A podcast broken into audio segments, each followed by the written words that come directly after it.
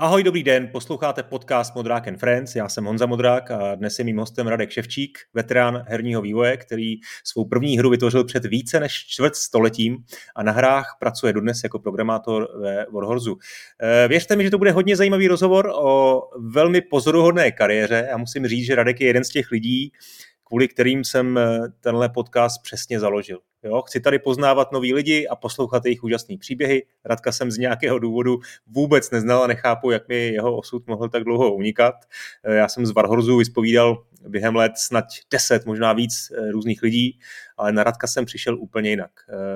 Před pár týdny na Bytefestu jsem potkal jednoho pána, který tam měl svůj vlastní počítač. Prostě si ho postavil, někde sehnal procesor, a se svým bratránkem si udělal počítač. Eh, ten bratránek eh, prý dělá hry, no a to je právě Radek. Takže tady je, pojďme na to.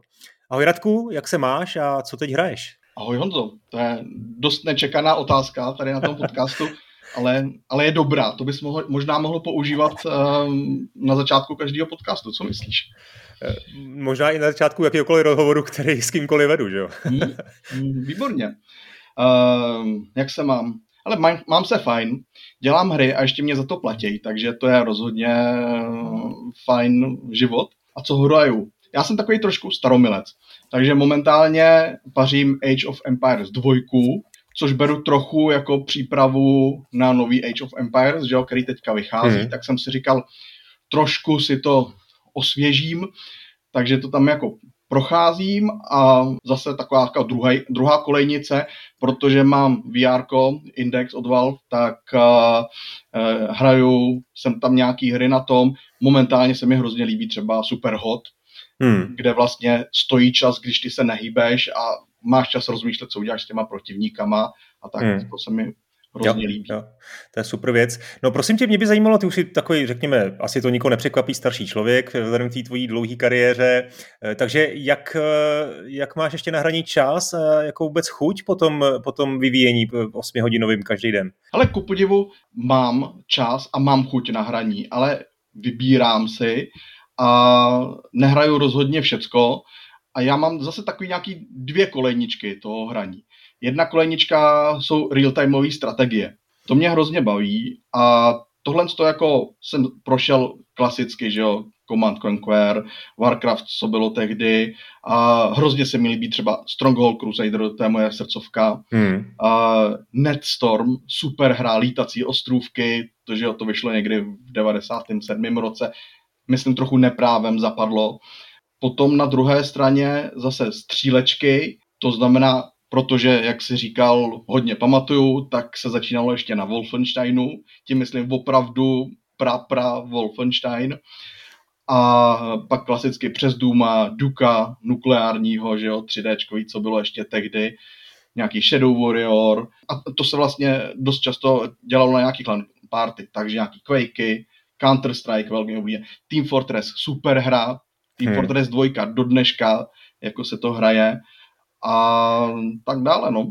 To jsou takový dvě moje, dvě moje linie herní, kterých já se držím. A kromě toho si odskočím občas k nějakým různým takovým hříčkám. Některý už jsou hodně starý, třeba Lemingové, to bylo naprosto yes. super hra. Goblini, hmm. taky bylo krásný. Moc se nevěnuju RPGčkám, moc se nevěnuju nějakým adventurám, i když třeba takového agenta Mlíčňáka, blahé paměti, yeah. toho jsem dohrál. Jo. Hmm, no, to jsi mi hezky, hezky připravil celou svoji herní historii, paráda. A teď teda musím položit tu takovou záludnou otázku. Co Kingdom Come? Jako, eh, jako hráč. Ptáš se, jestli nemám Kingdom Come plný zuby z vývoje a jestli jsem ochotný si to ještě pustit. Hele, byla taková doba. Byla taková doba, když jsme to dodělávali a když jsme to dělali ve dne v noci, to jsem jako fakt nemohl tu hru vidět nikde hmm. jinde než v práci. Potom jako samozřejmě se to uklidnilo a vrátila se mi chuť na tu hru a rád si, hru, rád si ji zahraju ještě dneska. Nejsem uh, RPGčkový hráč, to znamená, já tam se nesnažím nějakým způsobem tam nějak kraftit nebo jo, nějak moc obchodovat nebo něco, ale ta hra je taková jako sandboxová, že tam může dělat každý člověk, co chce a projít tu hru libovolně, takže tohle já využívám a užívám si tu hru, užívám si to prostředí, který hmm, je tam hmm, hmm. samozřejmě super. A protože něco vím ze zákulisí, tak vím, kam můžu jít, kde třeba eventuálně něco najdu, najdu. Umím si napískat nějaký itemy, který, který třeba se mi hoděj a pak si můžu zahrát, já nevím, třeba obranu hradu proti obří nějaký hordě nepřátel nebo hmm, něco takového. Hmm. Takže, takže prima, to je dobrý, že to hraješ. No asi bys mi stejně neřekl, kdyby se nehrál, že jo? nebo se jí to nelíbilo. Ale e, to byl for. E, no já se tady většinou snažím v podcastu vyhýbat takovému tomu kliše, jaký byl tvůj první počítač a úplný začátky, ale v tvém případě udělám výjimku, protože mi přijde, že to je strašně zajímavý a protože nakonec ty jsi začal ještě třeba no dobrých možná deset let před, přede mnou, tak eh, jaký byl ten tvůj první, úplně první počítač, prosím tě? Ale úplně první počítač, nebudeš tomu věřit, byl papírový. Papírový počítač vyšel v časopise ABC mladých techniků a přírodovědců, nebo jak se to no, tehdy no. jmenovalo, nebo pionýrů, to snad ne, ne, nevím, jestli v tom byli bylo, no. pionýři. Sedmička pionýrů, myslím, že jo, byla. sedmička pionýrů, pravda. A Bíčko bylo mladých přírodovědců. Techniků a přírodovědců. Techniků a přírodovědců, přesně tak, tak. No a tam jednoho dne vyšel papírový počítač, to všem bylo to okolo roku 1980 a to byla naprosto neuvěřitelná věc. Jo, protože to byla vlastně taková karta s vystřiženýma dírkama a byly tam okýnka a v těch okýnkách byly instrukce a byla to jako paměť, to znamená, že to mělo, já nevím, celých deset čísel se do toho vešlo nebo něco takového. Program byl napsaný na proužku papíru, ty si to protahoval tím okýnkem a tam se ti ukazovaly instrukce, které si sám plnil, protože papír, že jo, nic sám neudělá. A výpočty, které jsi sám udělal, výsledky jsi sám zapisoval do těch papírových okýnek a měnil jsi tam papírky, nebo jsi to mohl vygumovat. A tímhle tím způsobem um, to počítalo. A byly na to dokonce i nějaké hry, třeba nějaké přistání na měsíci, co já se pamatuju, to bylo na všem, to bylo na programových, programovatelných kalkulačkách, kde se, eh, že jo, zadával si velikost brzdění a na konci ti to napsalo. Zřítil se s rychlostí 10 km za sekundu, kráter po tobě je široký 30 eh, metrů nebo ně, něco podobného. Takže tohle na tom počítači bylo, bylo na to pár programů, vycházely na to nějaké programy a mě to hrozně bavilo a přestože to vypadá dost obskurně, tak prostě nic lepšího v té době nebylo. A už tehdy to bylo vlastně, byla to kopie amerického papírového počítače, který se jmenoval Cardiac a který vznikl v Americe někdy v roce 68, ale netuším, jestli to čeští tvůrci věděli. To asi jo, bych řekl, že to spíš okopírovali, jak bylo tehdy zvykem možná. No. Těžko říct, protože ten tok informací ze západu k nám přece jenom nebyl úplně jednoduchý, takže Možná no, takže, věděli, možná nevěděli. Jo, takže ty jsi se vlastně stal programátorem už v roce 80 a programoval si na papír. To je ano, byl jsem papírovým programátorem. A hezky. No, co, to je možná takový dost uh, stylový, stylová vzpomínka na tu tehdejší dobu, která byla hodně zvláštní z pohledu dnešních prostě třeba mladých, eh, mladých lidí, jak se na to dívají. Prostě ty počítače prostě byly z papíru, jak fungoval software, jak se vlastně šířily informace tehdy. No, papírový počítač byl extrém samozřejmě, protože to je taková jako hračka nebo výuková pomůcka nebo demonstrace toho, jak by počítači mohly fungovat. Nicméně nějaké počítače tehdy samozřejmě byly. A ku podivu počítačů bylo hodně, míněno tím hodně druhů, hmm. protože tehdy to bylo tak, že kde jaké zemědělské družstvo si zakládalo nějakou vedlejší výrobu a hmm. vyrábělo svoje počítače. Takže bylo jich jako celkem hodně druhů, což byl samozřejmě problém pro software, protože byly totálně nekompatibilní. Na druhou stranu na počet kusů to bylo zase jako docela málo. Kde jsem se mohl setkat s doopravdickým počítačem, ne s papírovým teda, to bylo především ve škole a tomu vyvodili dva počítače. Jednak žluťák IQ 151 a jeho slovenský partner PMD 85. Ty byly tak jako napůl uh, zastoupeny ve školách a ty ku podivu snad vyráběl nějaký státní podnik, ne žádné JZD, ale hmm. kvalita byla příšerná prostě tohohle. Ty počítače se přehřívaly, klávesnice příšerný, bolely od toho prsty, všelijak se to neustále rezetovalo, zasekávalo a když se to nerezetovalo samo, tak třeba IQ 151 mělo tlačítko reset velmi ergonomicky umístěné těsně vedle ostatních tlačítek. Takže nebyla žádná výjimka, že člověk dlouho tam něco do toho psal a hmm. pak se přehmátnul a celý se mu to smázlo. A díky tomu, že zápis byl jenom na magnetáky, tak vlastně zas tak často si člověk tu práci neukládal. Hmm. A to je asi tak, s čím se mohl člověk potkat běžně, běžně ve škole. Kromě toho byly samozřejmě nějaké stanice mladých techniků, svazárm a tam sem tam se dalo také s nějakým počítačem potkat. Hmm. No a pak třeba u rodičů. Když můžu mluvit za sebe, tak setkal jsem se s počítačem VT20 maďarské firmy Videoton, hmm. což už přece jenom doba pokročila, takže to nebyl jako počítač Ural, který uh, byl dovezený ze Sovětského svazu. Měl to myslíš, Radku, 10 to myslíš asi v práci, že jo? Nebo v práci rodičů. Ne, jo, jo, jo, jo. A měl spotřebu 10 kW a zabíral prostě 6 místností, ale bylo to v podstatě nějaké čtyři ledničky třeba, nebo něco hmm. takového. Jo. A ty počítače byly samozřejmě už technicky provedený lepší, myslím, co se týče spolehlivosti, ale softwarově Samozřejmě oni na to měli nějaký, nějaký software pro svoji práci, ale nebylo to samozřejmě nic úžasného, prostě textový monitory, něco se hmm. do toho opisovalo, lezly z toho věci na tiskárně, na traktorovém papíru a já jsem byl samozřejmě nadšený, protože to byl počítač, se kterým jsem si mohl alespoň trošku něco malinko to vyzkoušet. Jak to bylo se softwarem, těžko říct, myslím si, že spousta toho byla okopírovaná ze západu, úplně prax prostě, dokonce občas se měnily copyrighty a jinak výsledek byl stejný. Informace sem chodily dost bídně. Těch zdrojů nebylo moc, že jo, ze západu se, se, sem, se sem nic rodkloudného nemohlo dostat, internet nebyl, zahraniční knihy taky málo, málo takže vysokoškolský skripta, zdroj informací, časopis hmm. amatérské rádio, který teda primárně byl určený pro konstruování vysílacích radioamatérů, ale uh, milostivě tam nechal i nějaké místo pro počítače. Vzpomínám si, uprostřed byly zelené stránky, třeba šest zelených stránek, které se věnovaly výpočetní technice. A pak byla modrá řada amatérského rádia, konstrukční, které se věnovaly něčemu konkrétnějšímu do hloubky. A hmm. to, je, to pro mě byla třeba obří inspirace, protože jeden čas v modré řadě amatérského rádia vycházel kompletní počí, popis počítače JPR1, který hmm. konstruoval Eduard Smutný snad v Tesle Elstroj, abych nelhal. Hmm. A bylo to několik čísel, který byl narvaný informacemi. Byly tam schémata, byly tam plošní spoje, byly tam popisy detailní, jak to funguje i proč něco zvolili nějaké řešení. Takže tohle to bylo naprosto super a z toho se dalo vycházet. Protože jinak jako těch informací fakt nebylo hodně. Já si vzpomínám třeba, byl katalog integrovaných obvodů Tesly a tam byl mikroprocesor. Tehdy Tesla vyráběla jediný mikroprocesor MHB 8080, který vlastně byl kopií západácké 80, 80 od Intelu a bylo tam napsáno o něm nějaké informace, nějaké elektrické údaje, napájecí napětí, frekvence a tak dále.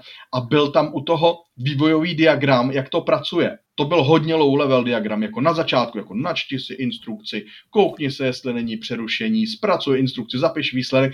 Takový totem tam byl a já jsem na to tak jako nábožně koukal a jsem si říkal, je, jak, hmm. jak tohle může pracovat. A dneska zpětně samozřejmě vidím, že, že to bylo fakt opravdu to low level, co to dělá při jednotlivých těch taktech hodin a že jako s tím samotným zpracováním programu to až tolik nemělo společně. Takže když to hodně zjednoduším, tak z těch několika stránek v, v amatérském rádiu jste, jste v podstatě s tím bratránkem uh, skonstruovali ten svůj počítač? Jo, je to tak. Těch stránek nebylo několik těch stránek bylo jako hodně desítek, jo. To jo, bylo jo. několik sešitů a bylo to tam jako fakt dopodrobná popsaný. Hmm. Různých mnoho desek, dis- o displeji, o procesoru, paměti uh, a, a tak dále. A tohle to byla hodně, hodně velká inform- uh, inspirace pro nás. A to jsme samozřejmě všechno prostudovali a slintali jsme nad tím. Protože to by bylo jako něco úžasného, jo, něco takového udělat. Mně se totiž líbí, když udělám nějakou věc a ona mě poslouchá. To platí i pro hardware, i pro hardware, i pro software. Já vždycky jsem tak jako na pomezí, jo, mezi tím hardwarem a softwarem. I proto třeba jsem si dělal vlastní počítač, dělal nějaký programy a dělám hry a jo, takhle to jako míchám dohromady. I dneska dělám třeba s jednočipovými procesorama nějaké věci a takže jako zase jsem tu dvojkolejnost vůbec jako uh, neopustil. No nicméně hrozně jsme něco takového chtěli. To nebylo jako vůbec jednoduchý hmm. udělat takovouhle věc. My jsme samozřejmě dělali nějaké experimenty s nějakýma logickými obvodama a ty nás poslouchali, takže jako to bylo super, no ale chtěli jsme něco víc, co by šlo jako naprogramovat, protože s těma logickými obvodama to bylo prostě zadrátovaný, jako s tím už pak nešlo moc hejbat a samozřejmě mít počítač, to by bylo cool, ale to nebyla jako žádná sranda, jo, něco takového získat. Takže, jak se říkal, podle vlastně toho vzoru počítače JPR1 jsme s mým bratrancem Mílou Heřmánkem navrhli, jak by ten počítač měl vypadat. A výsledkem bylo schéma, ve kterém bylo asi hm, odhadem 40 integrovaných obvodů, z nichž 10 bylo jako fakt hodně nedostatkových. Hmm.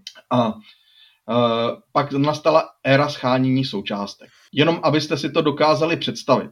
Uh, socialistický režim byl jako fakt neschopný a v oblasti elektronických systémů součástek extrémně neschopný. Takže získat součástky, to byla jako dobrodružná výprava, srovnaná, srovnatelná, já nevím, třeba s pánem prstenů. Hmm. Jo. To fungovalo tak, že v Praze bylo asi tak 10 prodejen, kde se dali koupit elektronické součástky. Takže člověk si vzal ne sekeru a jídlo na tři dny, ale vzal si prostě seznam součástek, vzal si tramvajenku a vyrazil. Jo, ty prodejny byly různě po Praze rozmístěný, třeba v Budečský byla radiometerská prodejna, v Martinský byla, v Dlouhý byly dokonce dvě, v automatu Koruna ku podivu prodávali taky součástky, na Karláku se prodávalo a prostě těchhle z těch krámků bylo asi deset a člověk to obcházel. A typicky to vypadalo tak, že člověk měl, já nevím, třeba seznam a mělo 30 typů součástek. Přišel si tam do té prodejny a tam si jako četl, co by si chtěl za součástky a oni to většinou neměli. A nejenom, že neměli, oni ani nevěděli, kdy to budou mít. Ale sem tam se ti podařilo něco ulovit, jo, takže pak třeba si z těch 30 součástek měl pět třeba, jo, a ne pět v každém obchodě, pět celkem za celý den snažení. Za jednu výpravu, jako. Jo, za, za jednu dobrodružnou výpravu. No a za týden si šel na další výpravu a získal si dalších pět součástek.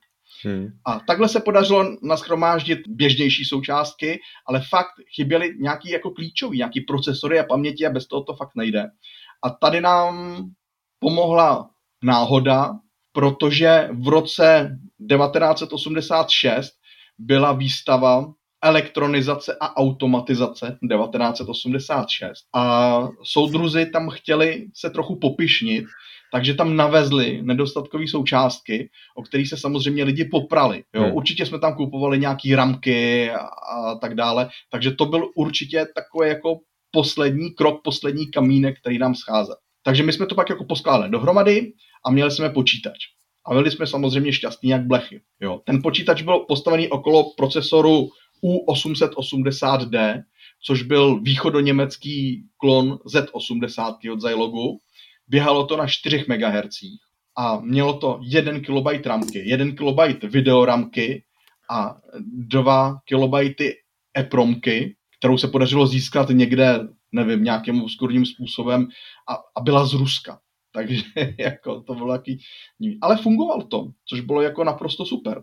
Takže jako asi tak ze 40 obvodů jsme poskládali na jedné velké desce. Počítač, počítalo to, zobrazovalo to na rodinném televizoru a záznam se dělal na rodinný magnetofon, protože samozřejmě nic tehdy nebylo.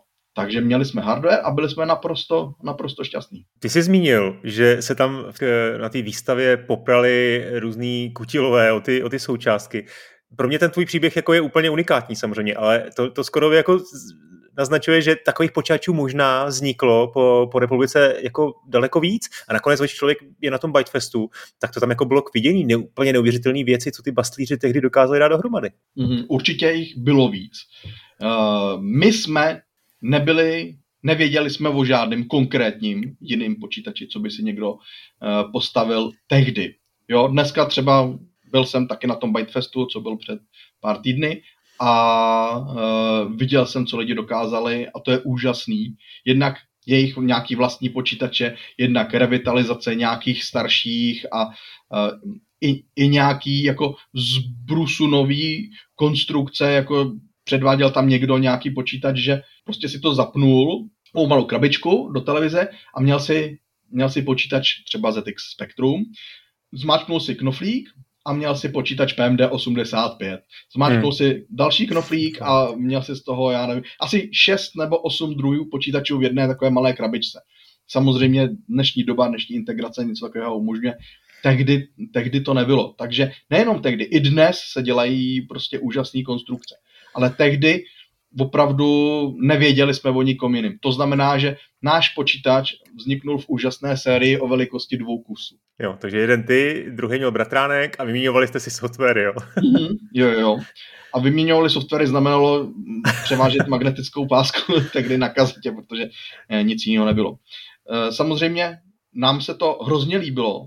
Moc, eh, psali jsme na to nějaký software, jednak jednak jsme museli napsat vůbec ten operační systém a jednak jsme pak na to psali. I hry jsme na to měli dokonce. Hmm. Byly asi dvě, tři hry jsme měli nějakou plošinovku, tam bylo nějaký střílečky, tam byly udělané samozřejmě 2D tehdy a, a pár dalších už si přesně nepamatuju. No a hmm. když už mluvíme o tom softwaru, to jako bylo také poměrně obskurní. Žádný kompilátory nebyly, to jako vůbec. Ani když jsme psali ten operační systém a Basic, který v tom byl jako, protože tehdy nás nenapadlo, že by bylo něco lepšího než Basic, tak jako to se psalo na papír, na čtverečkovaný papír se to vzalo a psali se tam jednotlivé instrukce přímo jako ve strojáku. Pak jsme vzali tabulku instrukcí procesoru a jednotlivý kódy jsme tam přepisovali do dalšího sloupce. Výsledek jsme vzali, odnesli jsme to do zpřáteleného státního podniku, kde opravovali nějaké počítače a měli páličku e, na EPROM paměti a tam teda jsme to e, tam vypálili.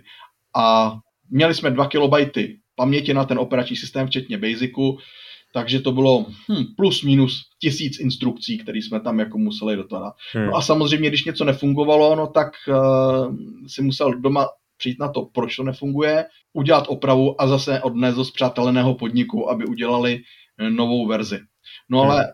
ale chodili jsme do školy a času jsme měli dost, že? takže hmm. super to, zábava. Kolik ti teda tehdy bylo let, když jste tohleto, tady, to, tady tu úžasnou anabázi postoupili? Ale já jsem ročník 71, takže elektronizace 86, to 15. je nějakých 15 a pak třeba ještě rok trvalo, než jsme to dotlačili do nějakého stavu, takže 16 plus minus. Hm, tyjo, to byl, ty jsi byl tehdejší nerd normálně úplně jako eh, non plus ultra. Ale těžko říct, ale tehdy jako byla vůbec taková doba, že lidi se víc, víc dělali věci doma, víc sami, protože nebylo dostupné, teď nemluvím jen o počítačích, prostě lecos nebylo dostupné. Takže přece jenom lidi byli zvyklí tak jako samodomo no, to je si pravda. vyrábět cokoliv. A mě to samozřejmě vždycky fascinovalo. Třeba u nějakého příbuzného jsem viděl knížku, kde bylo napsáno, jak si udělat sám spalovací motor, protože něco takového nejde koupit. Takže tam to bylo popsáno, technický výkresy a všecko. A, jo, a mně se to samozřejmě hrozně líbilo. Takže, ale doba trošku pokročila, takže spalovací motor jsem si nepostavil, no ale postavil jsem si počítač, ale přijde mi to tak jako jo, srovnatelný. Jo. No. E, ještě možná jedna věc nepadla a to, to je vlastně tělo toho počítače, jak jste dohromady, protože to je zase trošku úplně jiný, jiný příběh nebo jiný skillset na to potřebuješ. To jste, to jste někde, myslím, že Bratránek zmiňoval, že jste za flašku dostali z Tesly, jo? Něco. Mm-hmm. Oni nám to tam za flašku udělali, protože tam uměli ohýbat plechy a měli nějaký strojní vybavení, který my samozřejmě vůbec ne, takže oni tam k tomu dělali klávesnici nám tam vyráběli a dokázali třeba vyfrézovat na tlačítka, písmenka, tak protože to hmm. jinak byla dost nedostupná věc, jo. Třeba tiskárny doma samozřejmě nebyly, takže lidi si to všelijak malovali fixem, ty klávesy, anebo třeba v amatérském rádiu vyšla na celostránková celostránkový obrázek a to byla klávesnice. Říkal lidi, vystřihněte si to a nalepte si to na tu svoji klávesnici, ať tam máte hezký písmenk. To je bomba. No já se pokusím dát pod článek do show notes eh, nějaký odkazy, jestli něco někde na internetu je, nějaká dokumentace, no minimálně moji fotku z toho Bytefestu toho počítače, protože to musíte vidět, pokud vám to někde náhodou uniklo. Ale my už konečně pojďme, pojďme k tomu prvnímu opravdickému počítači, který si, který si dostal domů. Bylo to Spektrum, já jsem spektrista. Uh, bylo to Spektrum a bylo to rovnou Spektrum 128 kilový plus dvojka, takže bylo super, že to mělo vestavěný magnetofon, čili odpadly takový ty klasické problémy s tím, jak uh, nefungují záznamy a jak se lidi pak běhají se šroubovákama, štelují hlavy a takové věci. To jako fungovalo úplně úžasně. No a samozřejmě byl to první doopravdy jako profi počítač, takže jako jsem byl ještě šťastnější v Lecha. Jo. A zase ten počítač, ten jsem získal někdy koncem 80. let, přesně nevím, pořídili mi ho rodiče a zase to bylo takový jako poměrně obskurní, to slovo ještě asi dneska párkrát zazní, protože tehdy byla na počítače uvalená nějaká brutální daň, jo, a ta daň se počítala z kilobajtů paměti a bylo to, teď nechci zase aby mě někdo bral slovo, ale třeba 200 korun za kilobajt paměti, nebo možná 300 korun, něco takového. A teď si představ, že máš 128 kilový počítač. Prakticky za hmm. to by si tehdy koupil půl auta. No to jo. No. Takže to nebyla žádná legrace. Máš třeba 40 tisíc, jako zaplatíš na 40 tisíc na daních, jako jo, zaplatíš, jsi dobře počítal. No a naštěstí tehdy zasáhla šťastná náhoda, protože komunisti usoudili, že jsme pozadu s elektronizací a že by měli podporovat jako domácí počítače, respektive to, aby lidi jo, měli jo. doma počítače. A vyhlásili nějaký odpuštění toho cla na počítače, zase tam byly nějaký limity, kde si co si, nicméně tohle se do toho vešlo a vzpomínám si, že museli jsme podepisovat nějaké papíry, že ten počítač budeme mít doma a že ho pět roků neprodáme a kde si co si a na základě toho dle nám teda vlastně tu půlku auta odpustili. Hezky. No a to bylo super. Jo, ten počítač už tehdy se mm, připojoval k televizi, k, mm, uměl i barevný výstup a klávesnici to mělo super ve srovnání s klasickým gumákem. Naprostý luxus to bylo. Hmm. Takže, eh, takže jsem byl samozřejmě šťastný. Programoval jsem na tom, ku podivu ne až tak moc eh, jako předtím a jako potom, protože s tím počítačem, já říkám ku podivu, on to není ku podivu, s tím počítačem přišly mračna her, hmm. s tím cizí her. Jo. Hmm. Objevilo se miliony prostě her, které se šířily na kazetách a samozřejmě jsme tomu naprosto propadli. A, ale ku podivu jsme na tohle neudělali nikdy žádnou vlastní hru. Ale zase s tím bratrankem Mílou jsme řešili nějaké hardwareové doplňky, to nás ukrutně bavilo. Takže dělali jsme si své vlastní joysticky, dělali, používali jsme, vyrobili jsme si e, zápis na disketu. Tehdy se někde dali koupit vyřazený disketový mechaniky, tehdy ještě osmipalcový, takže to jsme tam měli, pak jsme měli tři a půl palcový a psali, udělali jsme si k tomu vlastní řadič asi z deseti integrovaných obvodů, vlastní formát, asi, na disketu se vešlo asi 300 KB, dneska nic moc, tehdy to bylo několik prostě her, takže, hmm, hmm. takže to bylo úžasný. No a napsali jsme se na to vlastně vlastní operační systém, který, který eh, s tím uměl nějakým způsobem narábět. No. A eh. tyhle ty vlastně disketové mechaniky, to byl zase já nevím, jestli můžu ještě říkat slovo obskurní. A zase eh, nějaký pozůstatek socialistické výroby, poctivá kovářská práce, těžký jako kráva. Jo. A mělo to takový pěkný vychytávky, jakože třeba, když si to vypnul a měl si v tom tu disketu, tak z posledních sil ti to ještě zničilo tam se tam někde přepsalo prostě ty magnetické hlavy, protože hmm. nebylo to pořádně vyřešený. Když si hmm. otevřel vlastně ten, to není šuplík, otevřel ten slot na tu disketu, tak ono jí to vystřelilo přes celou místnost, takže bylo potřeba jo, buď tak. mít ninja skill a chytat tu disketu, nebo tam mít ruku. Nesmělo se prostě na to zapomenout. Jo. Ale samozřejmě obří pokrok proti kazetám, kdy si nahrával pět minut, no, jasně, plnou no. paměť no. a tohle udělalo prostě mžum, mžum, mžum a měl si nahráno. Radku, ty jsi mluvil o tom, že tehdy předtím, eh, když jste stavili počítač, tak jste hodně čerpali z toho, z toho časopisu amatérské rádio, ale tady už myslím, že troška, trošku doba postoupila o pár let dál. Vím, že byly eh, i po Praze a všude po republice hodně jako kluby.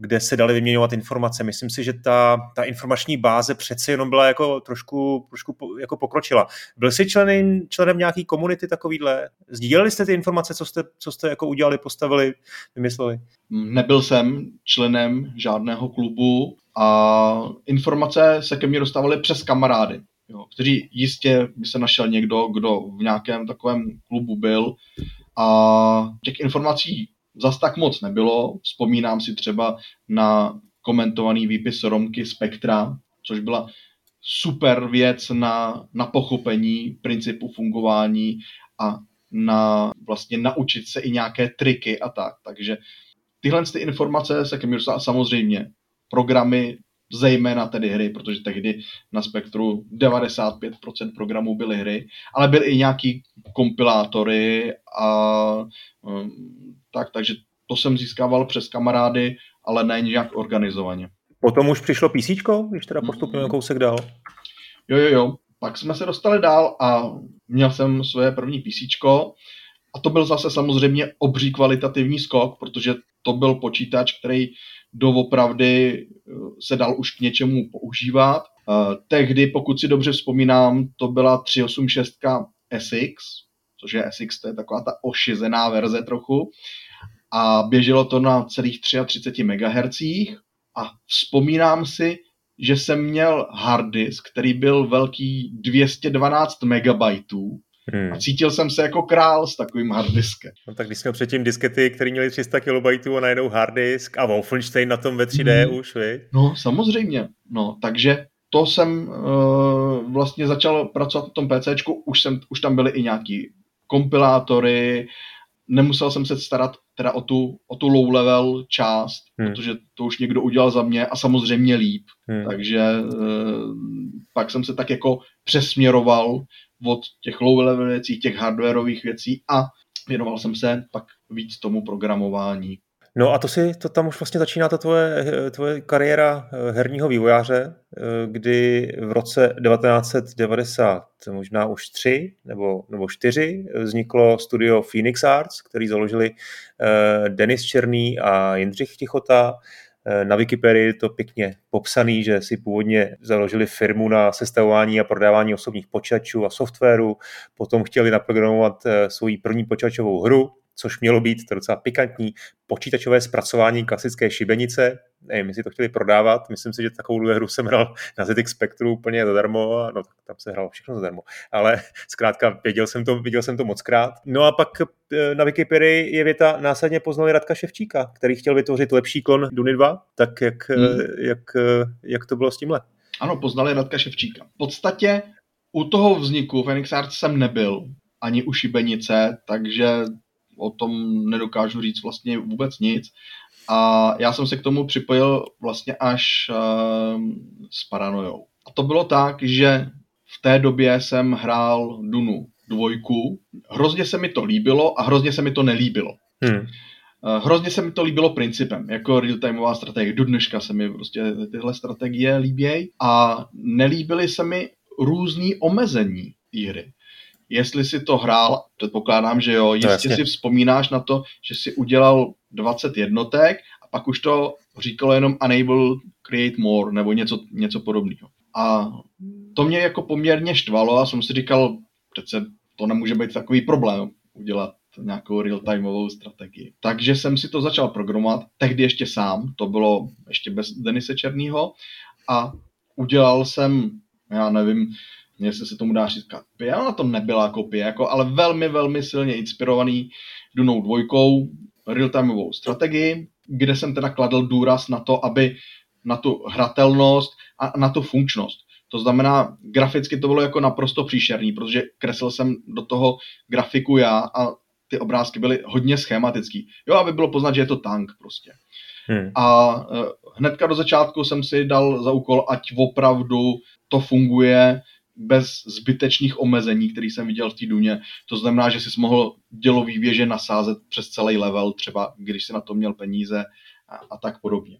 No a měl jsem jakousi verzi hry, která byla hodně, hodně vzdálená od něčeho, co by šlo vydat. No a pak jsem se přes nějaké kamarády seznámil vlastně s Denisem Černým a ten přišel s tím a říkal, hele, co kdybychom to dodělali a vydali, to vypadá jako zajímavě. Rozhodně to vypadalo zajímavě i z hlediska obchodního, protože v té době vlastně byla Duna, že dvojka, byl Warcraft a nebylo nic. A my jsme si říkali, hele, proč nikdo jako takovýhle věci nedělá, když je to takovýhle super. Oni samozřejmě takovýhle věci dělali. Jo, pár měsíců po nás vyšel první Command and Conquer, takže ty už to měli samozřejmě rozjetý. No, ale my jsme si říkali, hele, když to nedělali oni, tak to uděláme my. No a začali jsme hmm. na tom dělat, aby to, aby to bylo hra k vydání. To znamená, vyměňovala se grafika, děla, grafiku dělal doopravdy grafik, hudbu dělal doopravdický hudebník, jo. Přidávali se k tomu filmečky, multiplayer se udělal, a, aby fungoval, hmm. což třeba u Duny 2, tam mi to tak, tak chybělo, že nic takového nebylo. A, a e, samozřejmě, že se to muselo celý programově učesat, aby to nebylo takový nerdí ovládání, ale eh, hmm. aby to bylo pro normální lidi. Valnou většinu programů jsem dělal já, potom eh, zase ten bratranec Míla k tomu dodělával nějaký síťový kódy a takovéhle věci. A jako už, jo, vyrobila se pak z toho hra. Do dneška si, hele, pamatuju, jakou jsem měl radost, když se mi poprvé podařilo udělat save, jako hmm. myslím tím program saveování, takže jako, že se saveovalo úplně všecko. Tak jsem si říkal, jo, to je ten okamžik, hmm. když by to jako doopravdy uh, mohla být uh, nějaká hra. Hele, a měli jste tam už skupinový ovládání? To jsme, to jsme neměli, respektive měli a neměli. Neměli jsme ho ve smyslu multiselekce. To jsme zcela záměrně neudělali. To je, to je takový že na vývojáře přijdou takový jako okamžiky píchy, hmm. kdy si řeknou takhle, jak chci já, tak to lidi budou tu hru hrát. A my jsme se nad tím zamýšleli a říkali jsme, že nechceme, aby tam dělali mračna jednotek, protože technicky to možný bylo v naší hře a dělali prostě 200 tankový útoky nebo něco takového a tak jsme hmm. těm lidem to zkomplikovali zcela záměrně tím, že si musel na každou tu jednotku kliknout a, a jeď tam a tam. Zpětně viděno, je to naprostá idiocie. Hmm. Ale prostě, jo, takhle se to stalo a jako tohle jsme teda neměli, tohle skupinou ovládání, ale místo toho tam byly velitelský vozy, kterým si mohl podřídit, tuším, až třeba 10 jednotek, takže jako trochu si to jako mohl tímhle s tím způsobem způsobem jako udělat to skupinové ovládání, ale dnešním pohledem viděno jako házeli jsme lidem klacky pod nohy, ale úplně zbytečně. Myslím si, že té hře by to hmm. jenom prospělo. A pak samozřejmě jsme viděli, že jo, třeba u toho Command Conqueru, tak tam už multiselekce fungovaly a a hmm. Bylo to naprosto v pohodě a lidi si to chválili. No, už a my to bez toho v dalších hrách už jsme multiselekci dělali. Hmm. Už, to bez toho, už to bez toho potom si myslím, že nešlo jo, v textilu tam strategiích. Ale e, Paranoia byla každopádně úspěšná. Kolik jste toho prodali, vzpomínáš si? Byla brutálně úspěšná, abych to upřesnil. Na český poměry samozřejmě. Prodalo se v první vlně asi 2000 kusů, což hmm. jako na český poměry bylo neuvěřitelný.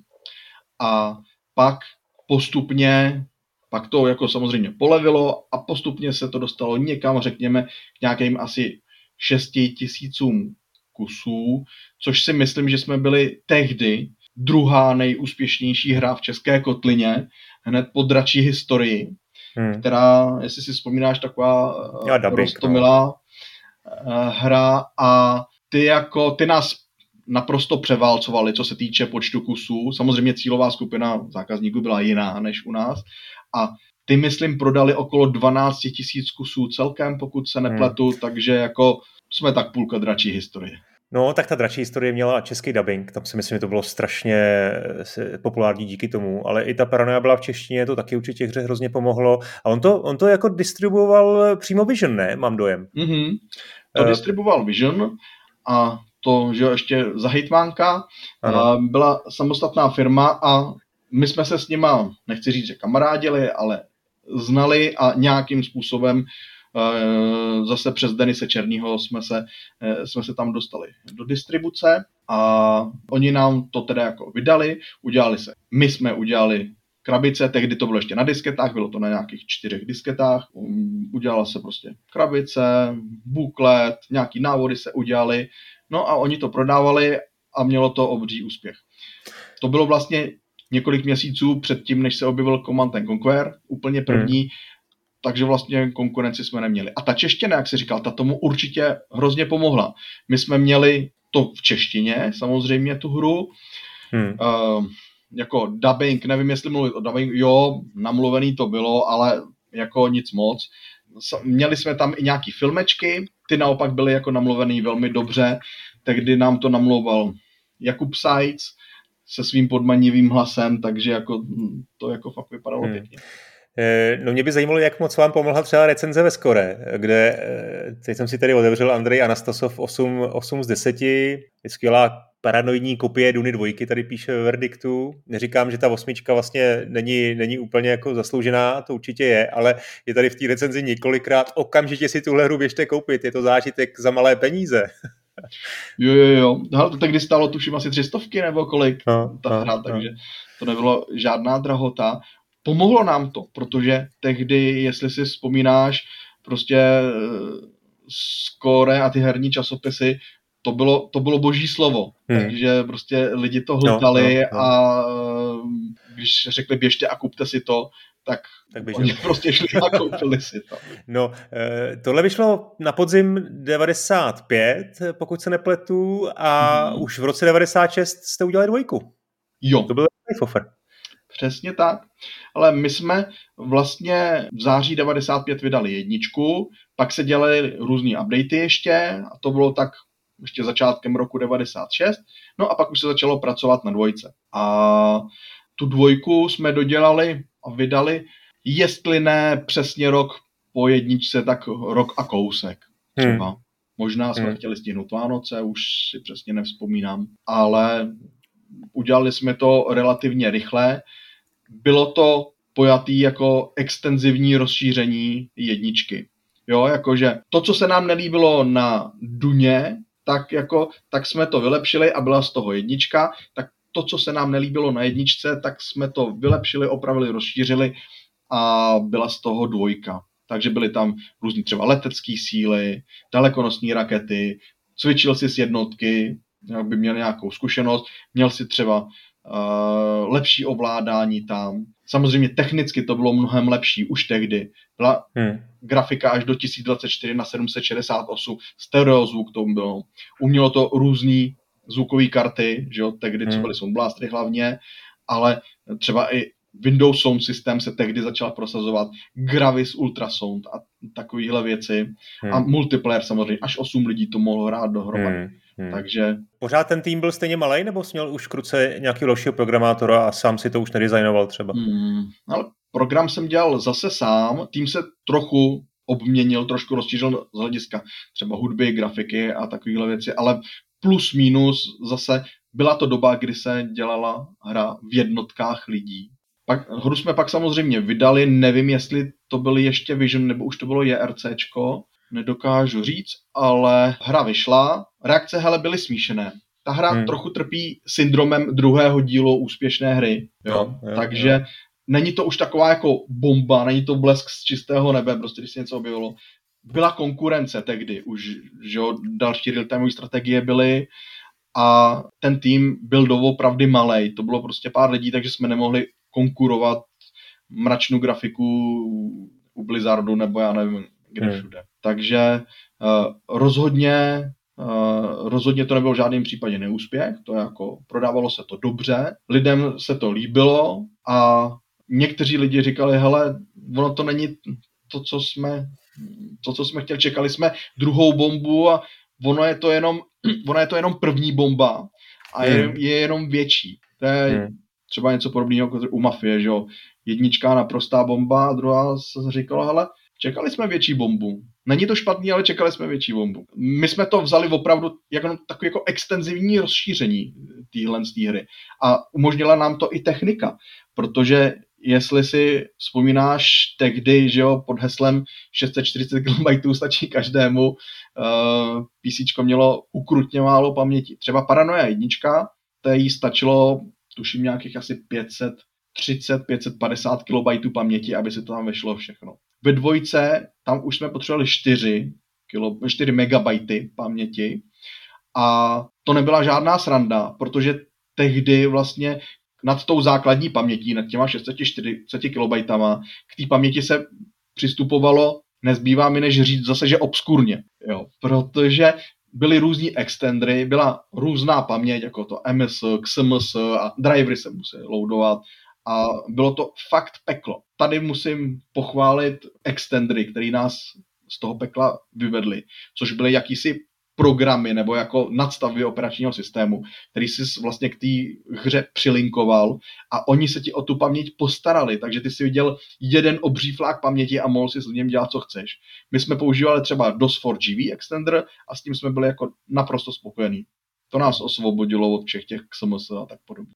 A tahle hra už teda jako vyšla na CD, na rozdíl od první která vyšla na disketách a pak teda nějaký remake se dělal jako na CDčku, ale tohle to už byla čistě CDčková hra. Trošku mě jako napadlo, jak to vlastně tehdy bylo ekonomicky. Jo? Dokážu si představit prostě nějakých pět tisíc nebo šest tisíc prodaných kusů po, řekněme, třech, čtyřech stovkách. Eh, není to vlastně málo, je to pár milionů. Je to jako částka, která ti dovolí věnovat se ten rok a půl tomu vývoji další hry celkem bez problémů celému tomu týmu? Tehdy měli peníze úplně jinou hodnotu než dneska. Takže samozřejmě nemůžeš na to koukat dnešníma cenama. A jo, rozhodně tehdy to dovolilo věnovat se tomu, zase říkáš celý tým, musíme si uvědomit, že to byly prostě jednotky lidí. A upřímně řečeno, já jsem hele nebyl nikdy obchodník a tyhle ty věci šly trochu mimo mě. O tohle to se vlastně staral Denis Černý, jakož ten majitel té firmy, takže já jsem z tohohle z toho hlediska byl tento pitch, co v podpalubí přikládá spíš. Eh, no, to se trošku než, podceňuješ, myslím. Řešil. Ale rozhodně, jo, na vývoj to stačilo, úplně bez problémů se to zastavilo, bylo i na rozvoj. Oni taky dřív říkal si, hele, vy jste vydali hru další rok? Ano, tehdy prostě se vydávala každý rok jedna hmm. hra. To, to nebylo jako dnes, když se to někdy táhne a táhne. No pak jste v roce 98, to znamená uh, o rok později, o dva roky později teda, vydali Husitu. Jo, vydali jsme Husitu a to bylo v roce 98 a to byla hra, která byla silně inspirovaná Warcraftem, na rozdíl od Paranoji, která byla runou, ale ne až tolik. Jo. Když tu paranoju bychom mohli označit za vykrádačku jako Duny, tak Warcraft bych si netroufnul označit jako vykrádačku. My jsme se věnovali, obrátili jsme se k české historii, byli tam husiti, křižáci, zase technicky mnohem lepší a měli jsme i ambice do toho zanést víc jako ten husický příběh a tak. A to se nám nepodařilo. E, my jsme tam docela narazili na to, že my jsme tu hru pojali hodně jako sandboxově. A to, to je vždycky problém s nějakým příběhem skloubit dohromady. Takže na, pak jsme udělali vlastně takových několik módů, které byly k dispozici. Jednak tam byla taková jako postupová hra, což byly plně generované mise. Tam si jako obsazoval mapu s nějakýma husickýma městama a tak, ale jako mm, přímý, přímý spojení s žádným příběhem to nebylo. A pak tam bylo množství předdefinovaných misí, naskriptovaných misí, kde teda jsme se jednak někde snažili trochu o nějaký příběh a někde jsme zase popustili úzdu fantazii, takže tam byly takový všelijaký fantaskní mise, jako že třeba si hrál, měl jsi tam Ramba, který střílel šípy, který vybuchujou a, a, a měl tam třeba Vilématela, eh, který, eh, který nikdy neminul cíl a, a tak podobně, ale jinde eh, jsme se snažili, aby si lidi užili tu, tu, tu strategii. To znamená, že tam byly i třeba takovými mise, hele, máš třeba tady pět jednotek a dva vozy a tamhle se musíš dostat a jo, a tak, aby si, aby to, a, a snaž se, snaž se, dej to nějak dokupy.